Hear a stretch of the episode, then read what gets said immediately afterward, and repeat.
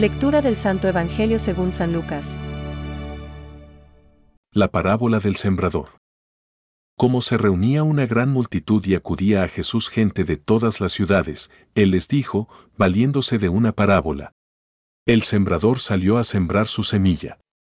Al sembrar, una parte de la semilla cayó al borde del camino, donde fue pisoteada y se la comieron los pájaros del cielo. Otra parte cayó sobre las piedras y, al brotar, se secó por falta de humedad. Otra cayó entre las espinas, y estas, brotando al mismo tiempo, la ahogaron.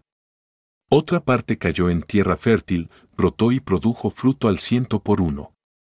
Y una vez que dijo esto, exclamó, El que tenga oídos para oír, que oiga. Sus discípulos le preguntaron qué significaba esta parábola, y Jesús les dijo, A ustedes se les ha concedido conocer los misterios del reino de Dios.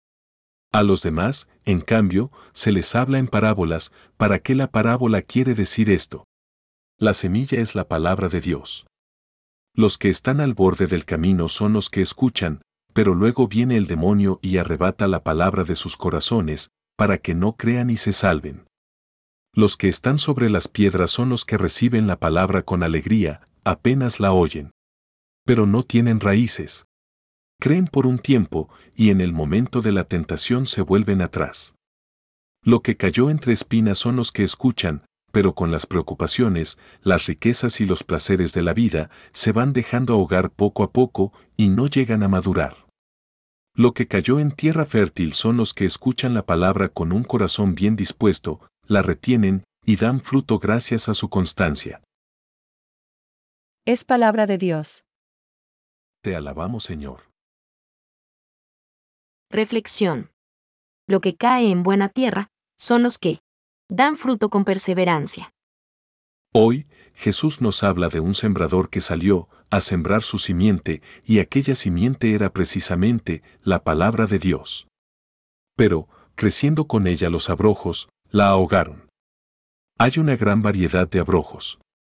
Lo que cayó entre los abrojos son los que han oído, pero a lo largo de su caminar son ahogados por las preocupaciones, las riquezas y los placeres de la vida y no llegan a madurez. Señor, ¿acaso soy yo culpable de tener preocupaciones? Ya quisiera no tenerlas, pero me vienen por todas partes. No entiendo por qué han de privarme de tu palabra, si no son pecado, ni vicio, ni defecto. Porque olvidas que yo soy tu Padre y te dejas esclavizar por un mañana que no sabes si llegará. Si viviéramos con más confianza en la providencia divina, seguros, con una firmísima fe, de esta protección diaria que nunca nos falta, cuántas preocupaciones o inquietudes nos ahorraríamos. Desaparecerían un montón de quimeras que, en boca de Jesús, son propias de paganos, de hombres mundanos, de las personas que son carentes de sentido sobrenatural. Yo quisiera grabar a fuego en vuestra mente, nos dice San José María, que tenemos todos los motivos para andar con optimismo en esta tierra, con el alma desasida del todo de tantas cosas que parecen imprescindibles. Puesto que vuestro Padre sabe muy bien lo que necesitáis, y Él proveerá. Dijo David. Pon tu destino en manos del Señor, y Él te sostendrá. Así lo hizo San José cuando el Señor lo probó. Reflexionó, consultó, oró, tomó una resolución y lo dejó todo en manos de Dios. Cuando vino el ángel, comenta M. N. Ballarín, no osó despertarlo y le habló en sueños. En fin, yo no debo tener más preocupaciones que tu gloria, en una palabra, tu amor. San José María. Pensamientos para el Evangelio de hoy.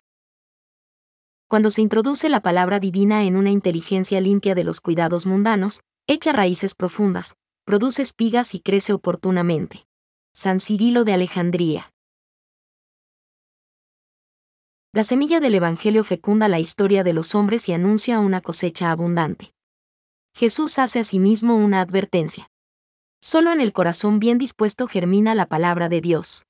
San Juan Pablo II. La invocación del santo nombre de Jesús es el camino más sencillo de la oración continua repetida con frecuencia por un corazón humildemente atento, no se dispersa en palabrerías, sino que conserva la palabra y fructifica con perseverancia. Catecismo de la Iglesia Católica, número 2.668.